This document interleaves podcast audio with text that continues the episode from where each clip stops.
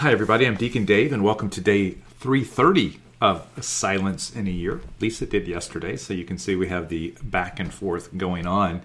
And in this particular paragraph, Cardinal Sarah starts out with the big difference between God and man hinges on the problem of possession and the fact that we think we find our worth and our value in the things that we possess, the material things that we possess.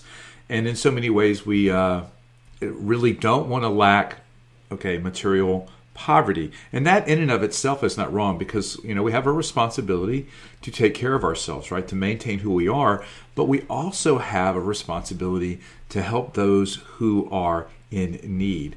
So often I, when I go to like Christian concerts, right in the middle of the concert, they will stop and uh, a minister will come up and he will give a testimony of where you can actually help someone Uh, by sponsoring a child somewhere else in the world.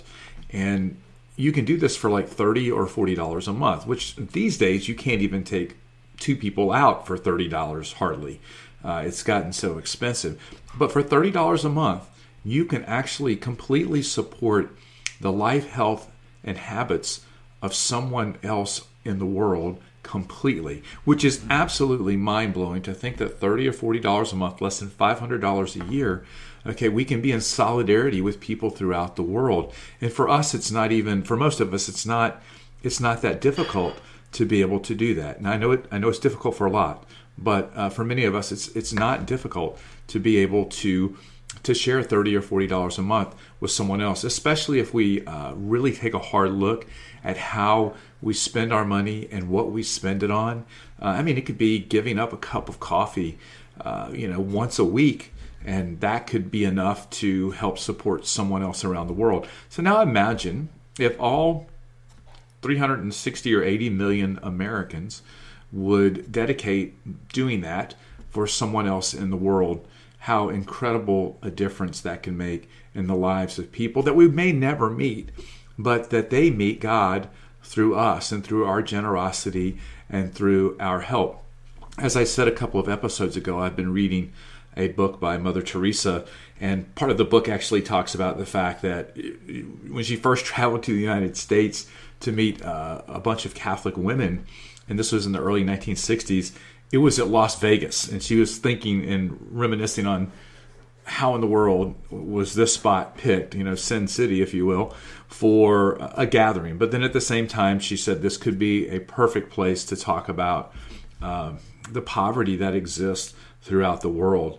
And in her journey, just sharing her story of what they were doing, people were so generous in wanting to donate to what she's doing. And we can do the same thing locally. And, and she reflected on this as one of the, America's one of the richest countries in the world, yet we still have a lot of poverty. We still have a, a lot of homelessness. And, and it really got me thinking, how can I make a more uh, concerted effort in this regard? You know, I feel like I have my uh, my mission and my apostolate uh, at the retreat center, but uh, the Lord, through Mother Teresa and reading about her, uh, has really caused me to reflect on the places that I spend money, and then to begin to think, you know what, if if I can gift myself in this way or take care of myself in this way, I should be able to do at least an equal amount to other people. And and so Uh, it's not that we're not helpful, and it's not that we don't do things, but I think we can do more, all of us. And I'm just speaking mostly of myself. And so this is something that I'll be talking with, with Debbie about as well. I think it's important for us to not get stuck in the trappings of the world, and that's part of what uh, Cardinal Sarah said in a, a previous episode, uh, but that we have to remember um, that there are people throughout the world that need our help, that are suffering from poverty.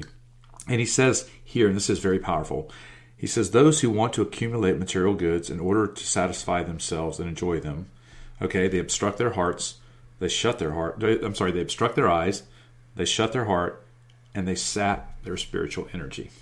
Wow. So when we are so focused on everything we're getting, especially as we enter into Advent and Christmas uh, soon, uh, we should really be focused on the Lord, because he wants to give us so much for our hearts and our souls. More than anything else, this is what we should want to receive. And for those who have nothing, let's be extra, extra attentive to sharing with them this coming Advent and Christmas. And may Almighty God bless you in the name of the Father, and of the Son, and of the Holy Spirit. Amen. See you. Bye.